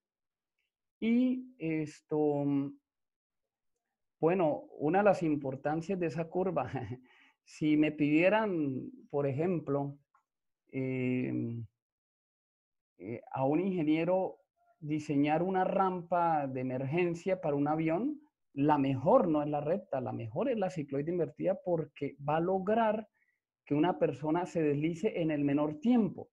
Eso de lograr el menor tiempo, esa propiedad de la cicloide invertida se llama braquistócrona. braquistócrona. ¿Listo? Y además, ¿por qué es la mejor? Porque vimos en las representaciones en GeoGebra que la velocidad en Y, ¿qué pasa? va suavizando. Entonces, cuando llega la persona al punto más bajo, lo hace en menor tiempo y no se va a golpear eh, tanto porque en Y la velocidad va disminuyendo. Entonces, él va a llegar con suavidad. Mientras que en, la, en el plano inclinado la velocidad en Y aumenta. Entonces, posiblemente cuando llegue a la parte de abajo, pues se va a golpear más. Eh, también, por ejemplo, los, los, clavadistas, esos de competencia, siempre en su clavado buscan una cicloide invertida para lograr el menor tiempo. Bien, eh, este es un clavadista que pues, sabe de. E, este no, este se, se, da un platanazo. Entonces, bueno, esto, como conclusiones del trabajo, voy a dar solo las conclusiones técnicas, o sea, del manejo de la tecnología. Eh, GeoGebra, como ustedes pudieron ver, eh, es una herramienta de apoyo, ¿sí? En la experimentación y sirvió como una herramienta mediadora para obtener representaciones del fenómeno físico y eso permitió encaminar al estudiante a interpretar una situación, un problema en el contexto de la física. Eh, debo aclarar que, bueno, no basta con la tecnología. Esto tiene que ser guiado mediante una secuencia didáctica que, bueno, ustedes no vieron. Es una secuencia que se lleva en una guía impresa y que además el docente debe, debe guiar, debe guiar en, en el aula. El, el, docente siempre tiene ese, ese papel de guiar y, y, dejar que el estudiante interiorice los conceptos.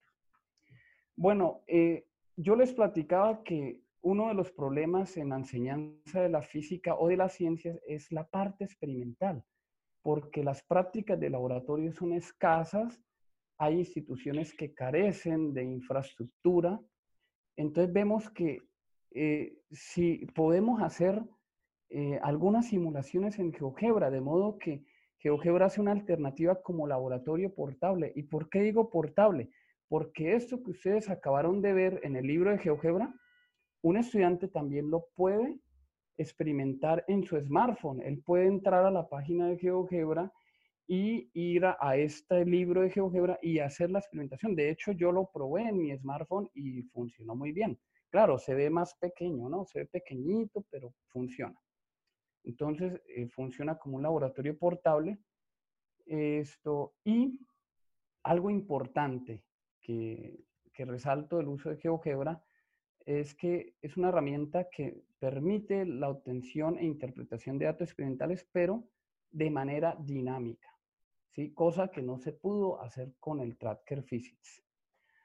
Entonces, bueno, estas fueron algunas de las referencias de esta presentación.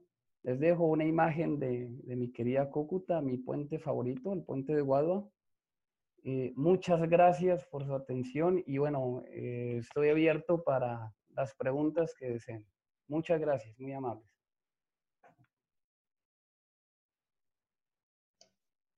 Muchas gracias, Freddy, por la exposición. Y sí, ¿puedo leerte algunas preguntas? ¿Hay preguntas? A ver.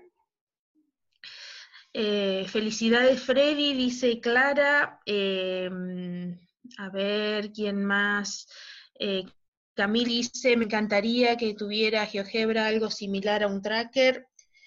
Em, yo tenía una consulta que no sé si, estuvo aclarada en un principio, em, pero eh, me gustaría si eh, por ahí lo había notado que no había escuchado, eh, si pudieras hablarnos o brevemente qué es el fenómeno Cubima porque son siglas y no ah. entendí en realidad de dónde venía. Es una duda personal en realidad, quizás eh, hay varios que lo sepan, eh, yo no. Sí, bueno, bueno, antes de eso, eh, por ahí alguien mencionó que le encantaría tener en, en GeoGebra un pequeño tracker. Claro, de hecho, la otra vez Sergio me dijo que estaban trabajando en ello y lo comentamos en un congreso de GeoGebra latinoamericano en México. Eh, creo que están trabajando en ello, pero como para, digamos, obtener datos a partir de sensores, eh, yo sé que el equipo de GeoGebra está trabajando fuertemente en eso y ojalá algún día pues lo puedan hacer más, más robusto, ¿no? A mí también me encantaría para evitar eso de saltar de, de un software a otro. Y bueno, eh, Cubima pues no es un fenómeno, Cubima es un modelo metodológico que permite guiar la modelización. Recuerda que yo les mostré eh, que hay un modelo para, eh, para guiar la modelización matemática. la modelización matemática es ir del fenómeno al modelo abstracto matemático y luego regresarse.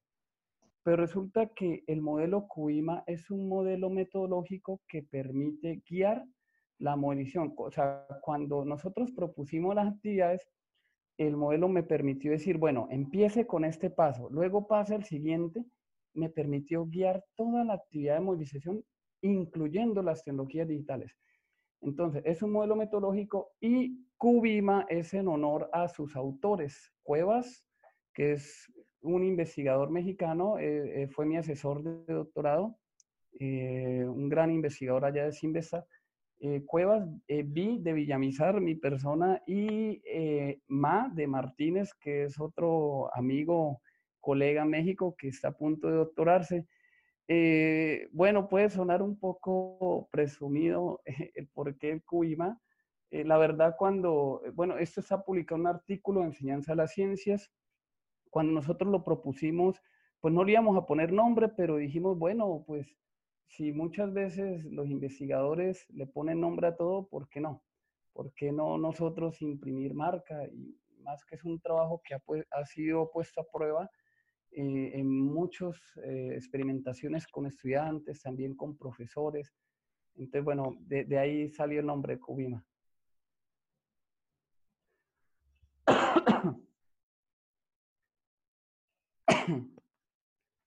Mariana, tienes el micrófono apagado. Sí. Tiene que volver a encenderlo, por favor.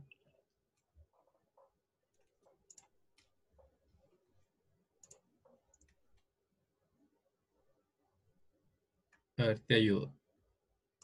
Te ayudo, te ayudo. Bueno, por mientras que Mariana recupera el micrófono, eh, lo que comentaba Freddy, de que en GeoGebra había o, hay algo similar, o hubo alguna vez algo similar a tener un, tracker o, o, captar datos por sensor. Entonces les voy a mostrar ese, donde ven ese proyecto. Entonces estoy en la versión en línea de GeoGebra y eh, acá, por ejemplo, en sus eh, vistas, ¿cierto?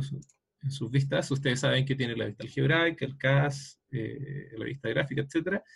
Y en la versión en línea tiene una vista que es de sensores. Entonces la voy a activar y va a aparecer esto. Entonces dice, eh, ustedes pueden obtener datos de aceleración, orientación, campo magnético, distancia, luminosidad, etc. ¿Ya? Y acá me pide para hacer la conexión, esto se supone que es para que uno lo use con el teléfono celular. Todos los celulares, los smartphones tienen, eh, o la mayoría, ¿cierto? Pueden captar este tipo de datos. Ya, ya sea a través del video o de los propios sensores que traen los teléfonos. Entonces la idea es sincronizar esta versión en línea de GeoGebra con el teléfono. Hasta ahí todo fantástico y supongo que están todos muy emocionados. lamentablemente, este proyecto eh, ha, quedado parado. Eh, tengo entendido que era de un colega de Hungría y ahí tenían dos servidores para que funcionara este, este asunto. Entonces actualmente, incluso si ustedes tomaran los datos, si existiera la manera de tomar los datos, por ejemplo, no podrían vincular lo que están haciendo con su smartphone con el GeoGebra en línea, porque los servidores ya no están funcionando, eso ya hace algunos años ya no están funcionando. Entonces, si alguien está muy interesado en, que esto pueda funcionar y, y tienen la infraestructura necesaria, llámese, dígase servidores, por ejemplo, en sus universidades o en sus escuelas, y quieran aportar a esto, nos pueden escribir y nosotros los podemos poner en contacto directamente con el equipo central de GeoGebra para que a ver si se puede revivir este proyecto que a mí también me parece genial porque no se necesita comprar, por ejemplo, ningún sensor, por más caro o barato que sea, eh, sino que solamente con el teléfono celular se pueden captar los datos y luego pasarlos a GeoGebra. Pero entonces, repito, esto eh, no está funcionando actualmente. Eh, dado que los servidores ya no existen. Pero en algún momento existió y funcionó. Entonces, si alguien quiere, pues ahí ya están las puertas abiertas para que pueda funcionar. Bien. Muy buena aclaración, Sergio. Yo tampoco la, conocía. Em, estoy viendo, no, Te no veo... si quieres. Porque sí, me perdí en algunas preguntas. No te preocupes. Aquí eh, hay algunos colegas que durante la ponencia de Freddy preguntaban, por ejemplo, Álvaro Gómez pregunta si la calculadora que nos mostraste, Freddy, es programable. Ah, si la calculadora es programable, exacto. Ah, la calculadora de GeoGebra no, no, no es programable, es simplemente eh, yo ahí lo que adicioné fue algunas casillas de entrada eh, e incluí, digamos, las fórmulas, digamos que lo único programable es que yo ya dentro de la vista algebraica de GeoGebra incluí una variable para la energía, ¿sí? De modo que cuando los estudiantes digitaran los valores de, por ejemplo, masa, gravedad y altura y le dieran enter, eh, ese valor se anidara dentro de esa variable de energía. Eh, es, digamos, es lo único que puedo decir que, que se programó. Pero como tal de que tenga código de programación, no. No, no es programable. Todo fue con elementos de, de, de GeoGebra, de, de, casillas de entrada y no, no más, casillas de entrada. Eso, fue todo.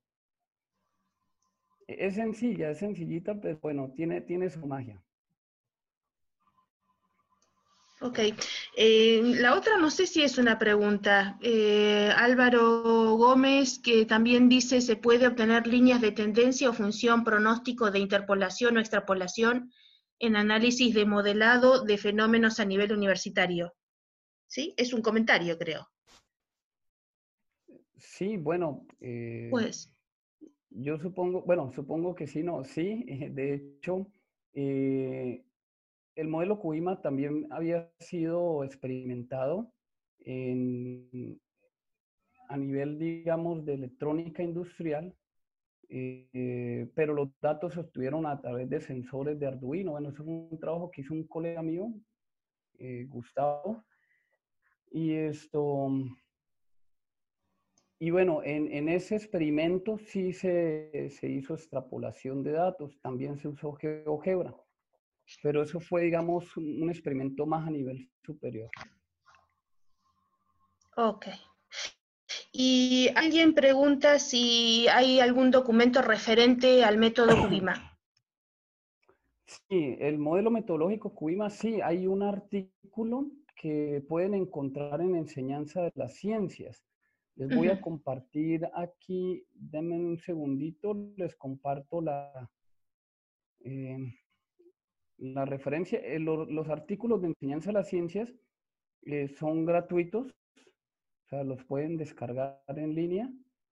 Es una revista española de Barcelona, creo que una de las más importantes en, revistas hispanas. espera, dame un segundito. Ya les comparto la referencia. Pero entren a enseñanza de las ciencias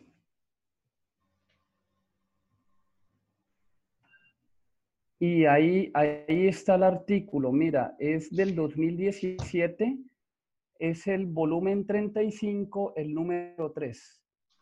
Eh, mira, aquí ah, está. Si quieres, Freddy, yo acá eh, tengo la página y se los muestro. Ah, perfecto. Debo aclarar, que, debo aclarar que esa fue la primera versión del modelo Cubima eh, eh, esa versión se fue modificando y finalmente, bueno, cuando yo presenté mi tesis doctoral el año pasado, eh, ese modelo se cristalizó mucho mejor.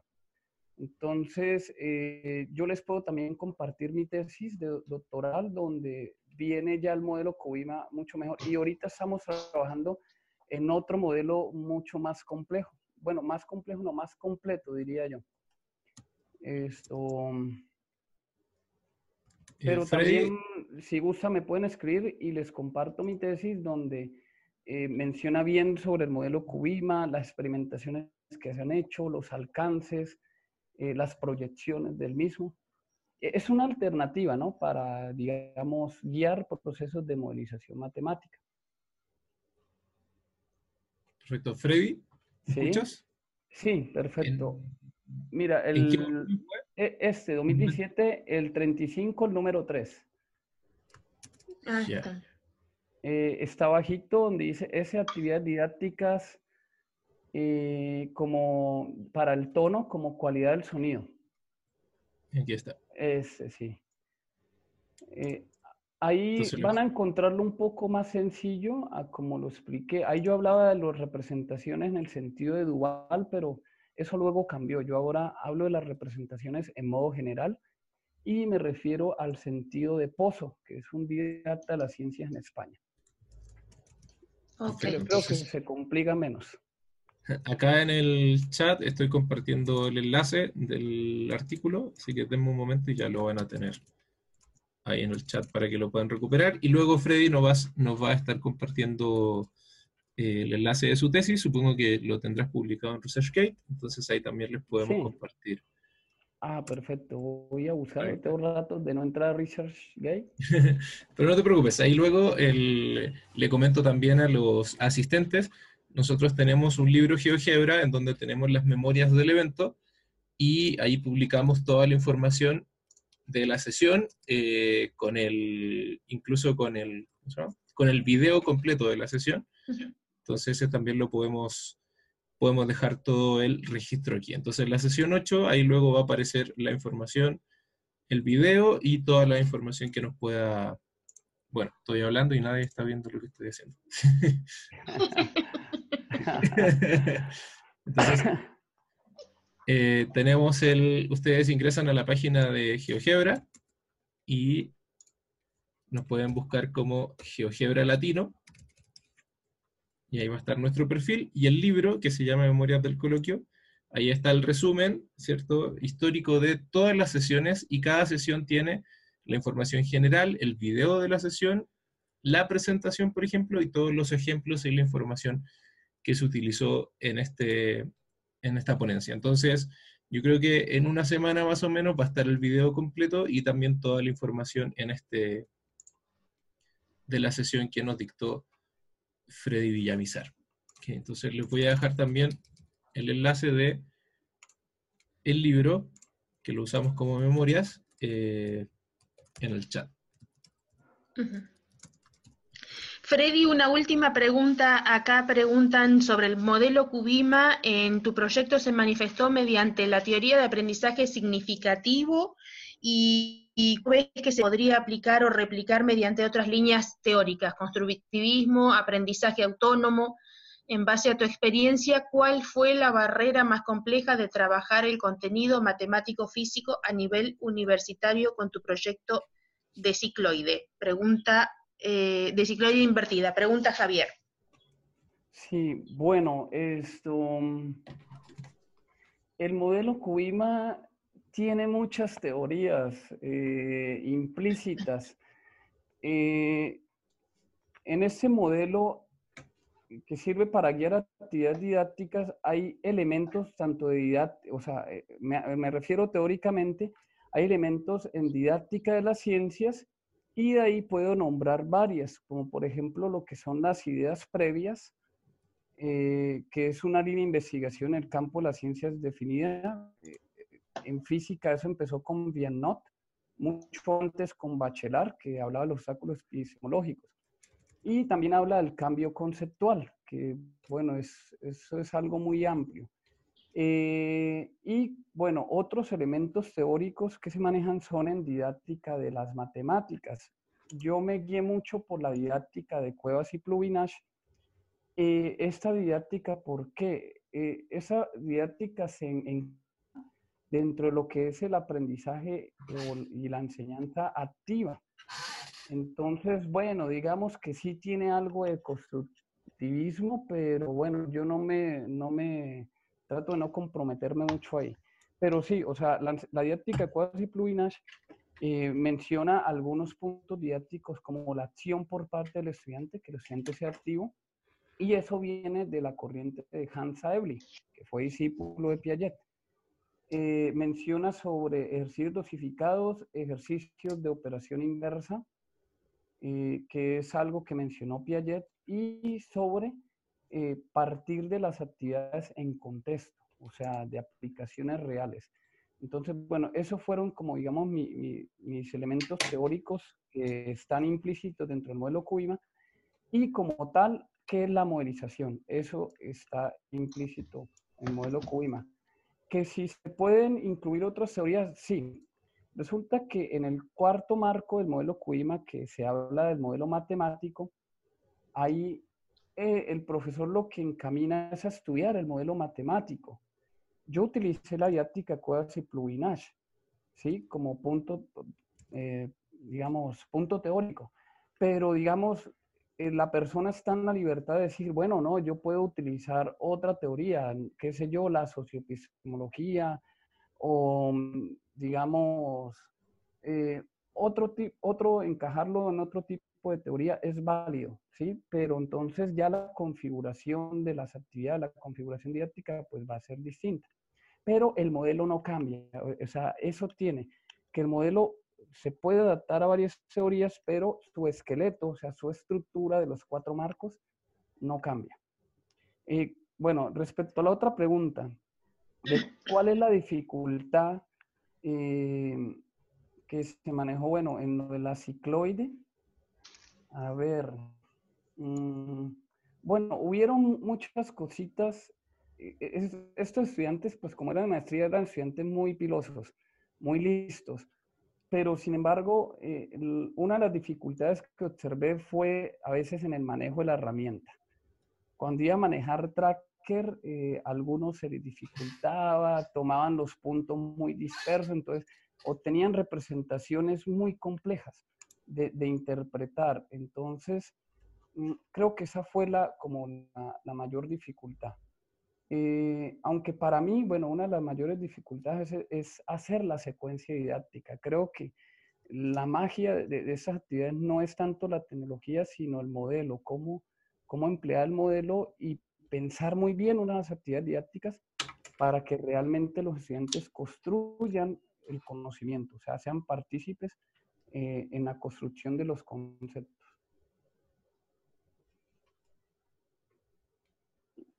Sí, y bueno, los escenarios, bueno, yo tengo un dominio de GeoGebra eh, que he trabajado por ocho años. Eh, sé que si alguien pues lo quiere hacer, bueno, pues no va a ser tan fácil, eh, pero es posible. Y hoy en día existen también materiales en web que, que se pueden compartir. Entonces, bueno, eso puede ser alguna dificultad para algunos profesores, decir, oye, pues yo no soy capaz de hacer el escenario. Sí, pero pues en GeoGebra también puedes descargar algunos y tú los puedes adaptar tu secuencia didáctica. Eso es cierto.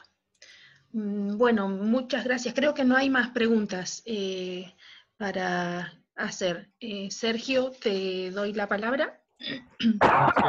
Gracias, Mariana. Bueno, agradecemos la ponencia de Freddy Villamizar. Aquí también eh, por el chat te están agradeciendo por, por tu ponencia y por tus y por la respuesta a tus preguntas.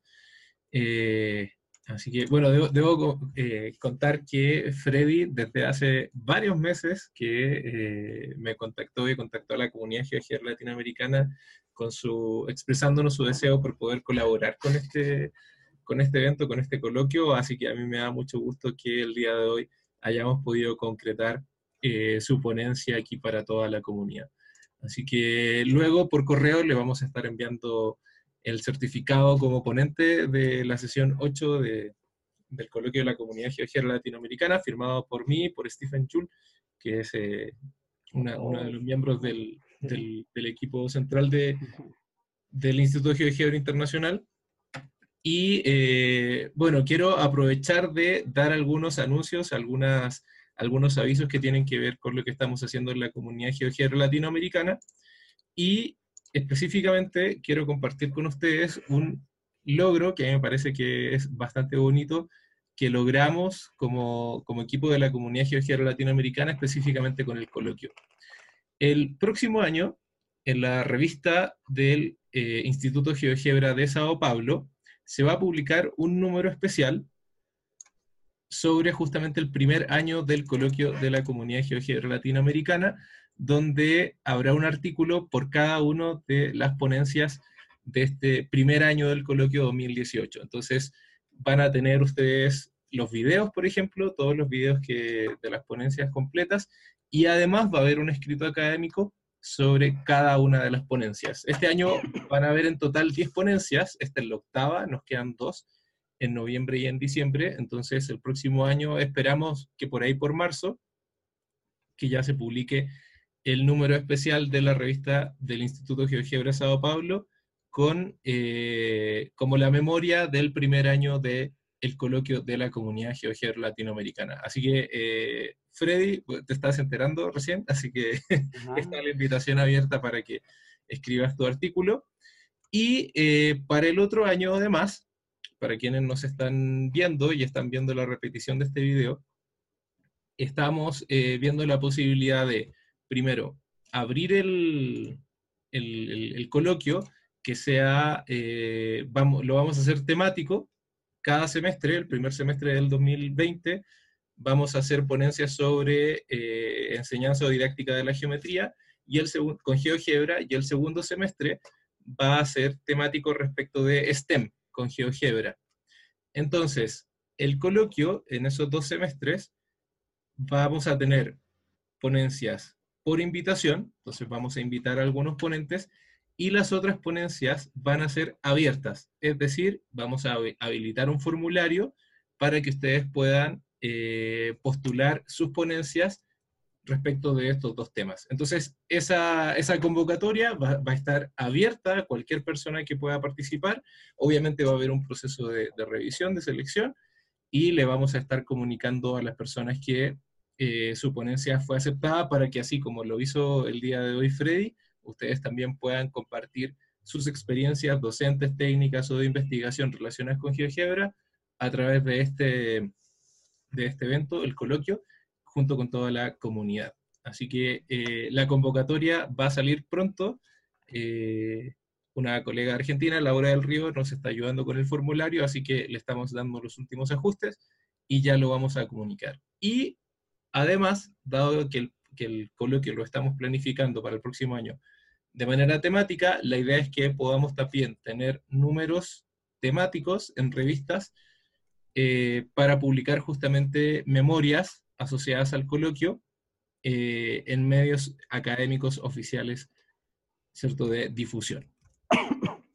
Uno de ellos, eh, obviamente, va a ser la revista del Instituto de Geología de Sao Paulo, la cual aprovecho de decir que tiene abierta la recepción de artículos durante todo el año, así que invito a que ustedes puedan revisar la revista Ahí está su, enlace, también se los podemos dejar por el chat. tenemos, también la revista de, que esta es una revista de, de, reciente creación, perdón, que incluso su directora es Mariana Torres, quien estuvo moderando el día de hoy. Es la revista electrónica de divulgación de STEM de la Facultad de Ingeniería de la Universidad Nacional de la Patagonia San Juan Bosco. Ya tiene su número publicado, ahí está su IS, ahí está su primer número, tiene su ISSN entonces también acá vamos a, se va a publicar el segundo número temático de... Así es. El, número temático sobre STEM del coloquio de, del segundo semestre del 2020. Y además voy a aprovechar de comentarle algunos eh, eventos que están relacionados con la comunidad geográfica latinoamericana el primero de ellos es el workshop GeoGebra en la educación. Este se va a llevar a cabo el 13 de noviembre en Brasilia, ¿cierto? En Brasil. Y además va a tener una parte en línea, ¿ya? Entonces, eh, ustedes lo van a poder seguir por transmisión en vivo. Esto va a ser el 13 de noviembre. Se van a presentar también trabajos académicos en formato ponencia, eh, como comunicaciones científicas o como relatos de experiencia. Entonces, les recuerdo, 13 de noviembre. El 23 de noviembre de este año se va a realizar el Día GeoGebra en Costa Rica. Ya, este lo está organizando el Instituto Tecnológico de Costa Rica en Cartago. Y para más información pueden ver el correo institutogeogebra.itcr.ac.cr. Esto está, eh, toda la información que les estoy mostrando está en el Facebook de la Comunidad Geogebra Latinoamericana, así que pueden ingresar y van a obtener toda esta información. También en Colombia, el, del 5 al 7 de diciembre de este año se va a llevar a cabo el quinto seminario Uso de las TIC en los procesos de enseñanza-aprendizaje organizado por el Instituto GeoGebra de Cali. Ahí está toda la información, si quieren, si andan por ahí por Colombia o por Cali, para que visiten a los colegas del Instituto GeoGebra de Cali. El próximo año, durante la RELME 34, es decir, la Reunión Latinoamericana de Matemática Educativa, se va a realizar la cuarta edición del grupo de discusión Matemática Educativa en la Era Digital, donde discutimos específicamente sobre GeoGebra en Latinoamérica. Entonces, si eh, tienen alguna, alguna idea sobre qué les gustaría que trabajáramos en ese grupo de discusión, que el próximo año será en Guatemala, nos pueden dejar sus comentarios aquí en eh, en esta publicación de Facebook. De ahí, por ejemplo, Carlos nos, comentó que le interesaría mucho recursos sobre realidad aumentada, por ejemplo. Ahí Camilo Suba está haciendo su doctorado sobre eso. Y en el, desde el Instituto de GeoGebra Zacatepec nos dicen matemática educativa ante los retos de la cuarta y quinta revolución, ¿cierto? Con el uso de GeoGebra. Y esto es un eh, proyecto que lo propuso el área de comunicaciones de la comunidad GeoGebra latinoamericana y es realizar un mundial de GeoGebra. ¿ya? Eh, les voy a mostrar el, el logo. Ya, ese es el logo del Mundial GeoGebra. Eh, esto va a empezar el 26 de octubre, entonces eso quiere decir en dos días más, más o menos, o en cuatro días más. Bueno, le pusieron el 26, pero por interno me dicen que va a empezar el jueves la difusión. Entonces, es eh, una dinámica por redes sociales en donde ustedes van a poder escoger eh, entre algunos recursos y vamos a obtener eh, el campeón del mundo de GeoGebra en ciertos temas, por ejemplo, derivada, que va a ser el primer el primer tema. ¿Ok? Esto es una dinámica para generar difusión de recursos que se hagan aquí en Latinoamérica con GeoGebra y también para que podamos activar una manera de activar las redes sociales con estos temas. ¿ok?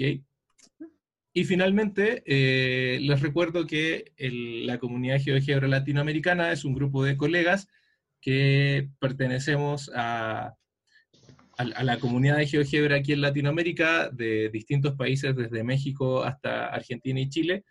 Entonces tenemos en, Panamá, Costa Rica, Ecuador, eh, Perú, ¿qué más? Eh, Uruguay, Argentina, Colombia, Brasil, espero de no olvidarme ninguno, pero como les digo, desde de norte a sur en toda Latinoamérica y todas las actividades que realizamos en la comunidad GeoGebra latinoamericana, ustedes nos puede, las pueden encontrar perdón, en las redes sociales. Estamos en todas las redes sociales y ustedes nos pueden buscar por nuestro nombre corto GeoGebra Latino o por el nombre largo Comunidad GeoGebra Latinoamericana. ¿Okay? Entonces, eh, cualquier duda, cualquier consulta, eh, nos pueden escribir a nuestras redes sociales, estamos ahí constantemente respondiendo. Y aquí me recuerda Clara que el día 8 de octubre es el día GeoGebra en el Instituto GeoGebra Zacatepec. ¿ya? Así que para que los que andan por aquí, eh, ¿cómo se llama? Para los que andan por acá en México, y Camilo me está pidiendo el micrófono, así que ahí está. Camilo, ya tienes activado el micrófono. sí, los efectos de sonido de Camilo. Bueno, chicos, entonces eh, agradecemos nuevamente la presencia de, de Mariana en la moderación de la sesión 8 del coloquio y a Freddy un agradecimiento especial por su ponencia. También le agradecemos la, asistencia a cada una de las personas que, estuvo conectada y pues quiero finalizar eh, enviando un, un, mensaje eh, por todos los hechos que están ocurriendo en Latinoamérica, hace algunas semanas en Ecuador, eh, desde la semana pasada en Chile, también desde hace algunas semanas en Perú, y así a lo largo de toda Latinoamérica. Entonces, eh, un saludo y, un, llamado a la unidad de, los pueblos, a que como profesores y educadores también podamos seguir incidiendo como agentes de cambio en la mejora de nuestras regiones. Así que mucha fuerza a todos los, a todos los países que están en conflicto actualmente. Esperamos que eh, todo se pueda resolver para mejor y que se puedan responder las demandas de los pueblos. Así que, bueno, eh, finalmente me despido agradeciendo nuevamente la presencia de todos y nos vemos el próximo mes, el 27 de noviembre, eh, donde estaremos con la novena sesión del coloquio de la Comunidad Geográfica Latinoamericana, en donde nos estará eh, dando una ponencia Freddy, siempre olvido su apellido, Freddy Rivadeneira, él es de Ecuador, y nos va a hablar sobre GeoGebra y estadística. Así que quienes quieran saber cómo usar GeoGebra para la estadística, se conectan el próximo mes, el 27 de noviembre, donde nos estará presentando su ponencia Freddy. Así que bueno, eh, sin más, eh, les doy muchas gracias de nuevo y nos vemos en una próxima. Muchas gracias. Así que gracias totales. Muchas gracias. Un abrazo a todos. Un abrazo, gracias. Chao, chao.